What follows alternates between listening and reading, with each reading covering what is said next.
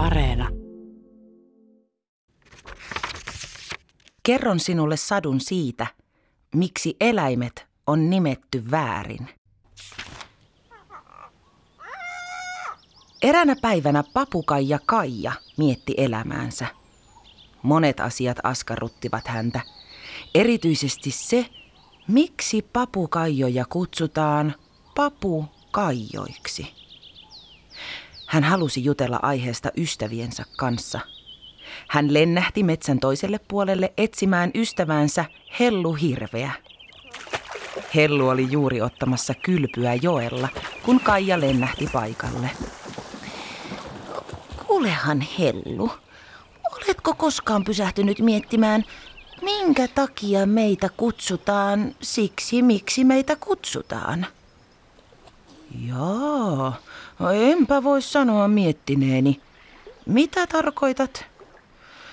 Esimerkiksi minua sanotaan Papu Kaijaksi. On myönnettäköön, nimeni on Kaija ja tykkään kovasti pavuista, mutta silti se ihmetyttää. Hmm, mielenkiintoista, Hellu sanoi.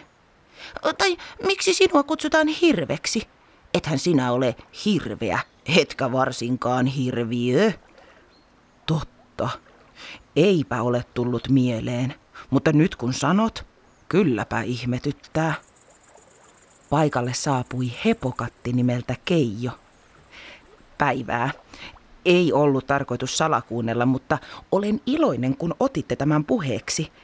Minä olen aina ihmetellyt, miksi hepokatteja kutsutaan hepokateiksi. Minä en muistuta yhtään hevosta, enkä sitten tippaakaan kattia. Minä olen samaa mieltä, sanoi Lasse Lohikäärme, joka oli saapunut vaivihkaa paikalle. Jos minulta kysyttäisiin, meitä lohikäärmeitä pitäisi kutsua vaikkapa liekkiliskoiksi. Me kun emme näytä lainkaan lohilta, emmekä käärmeiltä. Kaijan ja Hellun huomaamatta paikalle oli kertynyt paljon eläimiä, jotka mietiskelivät samankaltaisia asioita, kuten Seppo-niminen leppäkerttu, muutama tuhatjalkainen, joilla ei edes yhteenlaskettuna ollut tuhatta jalkaa, merileijona nimeltä Yrjö sekä satakieliveljekset Matti ja Teppo, joilla molemmilla oli tasan yksi kieli. Kaikkia paikalla olleita eläimiä ihmetytti, miksi heidän lajinsa oli nimetty niin oudosti. No, ei aivan kaikkia. Rantakäärme Viivi, joka eleli rannalla.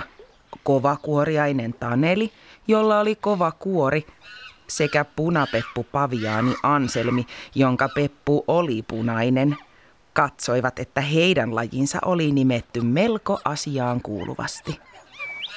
Koska tällä sekalaisella ryhmällä eläimiä oli nyt paljon kysyttävää, he päättivät lähteä yhdessä eläinten nimeämisen virastoon. Eläinten nimeämisen viraston ylipääjohtaja oli pöllö nimeltä Paavo. Paavo oli juuri päiväunilla viraston oksalla, kun hän kuuli väkijoukon lähestyvän. Johos, mitähän nyt taas? Koska Kaija oli ottanut asian esille, hän esitti kysymyksen Paavolle. Minkä takia meidät kaikki on nimetty ihan väärin? Eikö olisi järkevämpää, jos eläinten lajien nimet edes jotenkin vastaisivat sitä, mitä eläimet oikeasti ovat? Niin, emme me kaikki ahmat ole ahmatteja, jatkoi ahma nimeltä Angervo. Niin, emmekä me kaikki haisunäädät haise. Tai no, haistaanhan me, mutta kumminkin, lisäsi haisunäätä nimeltä Sebastian. Minä ymmärrän hämmennyksenne oikein hyvin, Paavo rauhoitteli väkijoukkoa. Paavo käyttäytyi pöllömäisen arvokkaasti. Kun hän puhui, kaikki eläimet hiljenivät kuulemaan Paavon vastauksen. Olen itsekin miettinyt samansuuntaisia asioita ja tutkimalla vanhoja kirjoja löysin vastauksen. Kun eläinten nimeämisen virasto perustettiin tuhansia vuosia sitten, virastolla oli yksinkertainen tehtävä. Antaa jokaiselle eläinlajille nimi. Se tuntui aluksi helpolta. Se hauskan näköinen eläin, joka aina laiskottelee, sai nimen laiskiainen. Öisin siipiään lepattava lintu sai nimen lepakko ja niin edelleen. Teknisesti ottaen me lepakot olemme kylläkin nisäkkäitä emmekä lintuja. Mutisi eräs lepakko roikkuen ylös alaisin oksallaan, mutta kukaan ei kuullut. Pian kävi ilmi, ettei homma ollutkaan niin helppo. Eläinlajeja on maailmassa miljoonia, ja nimien keksiminen kaikille olikin tosi vaikeaa. Ajatelkaapa vaikka kaloja. Kuinka monta tuhatta erilaista kalalajia maailmassa on? Vaikuttaa aluksi helpolta. Kullanvärinen kala on kultakala. Hopean värinen on hopeakala – ja mustetta ruiskuttava kala on mustekala. Hmm, mustekalat ovat oikeastaan nilviäisiä eivätkä kaloja, oksalla roikkuva lepakko mutisi. Pian nimien keksimisestä tuleekin hankalaa. Helpot nimitykset alkoivat loppua kesken, joten virasto alkoi keksiä ihan uusia sanoja. En minäkään tiennyt, miksi minua kutsutaan pöllöksi. Itse olisin kutsunut meidän lajiamme suurisilmäiseksi neropattilinnuksi, mutta ei pöllöksi nimeäminen minua haittaakaan. Entäpä ihmiset sitten?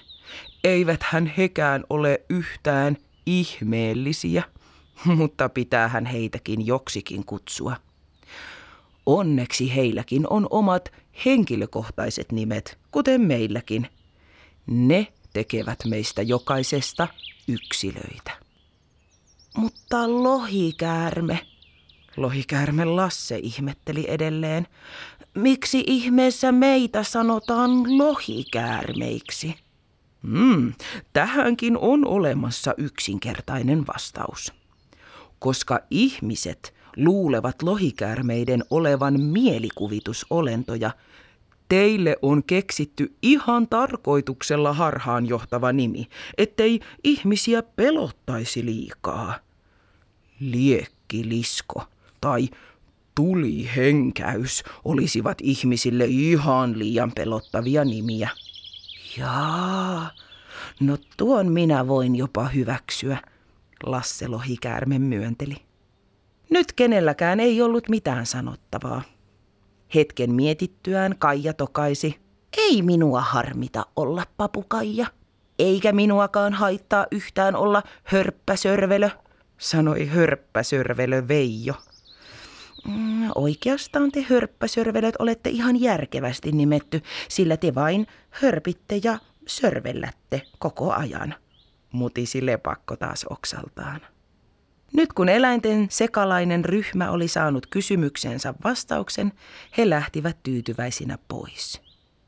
Matkalla Kaijalle tuli mieleen uusi ajatus. Kuulkaahan, oletteko koskaan miettinyt, miksi ihmiset puhuvat aina laittavansa kengät jalkaan? He, jalkahan menee kengän sisään.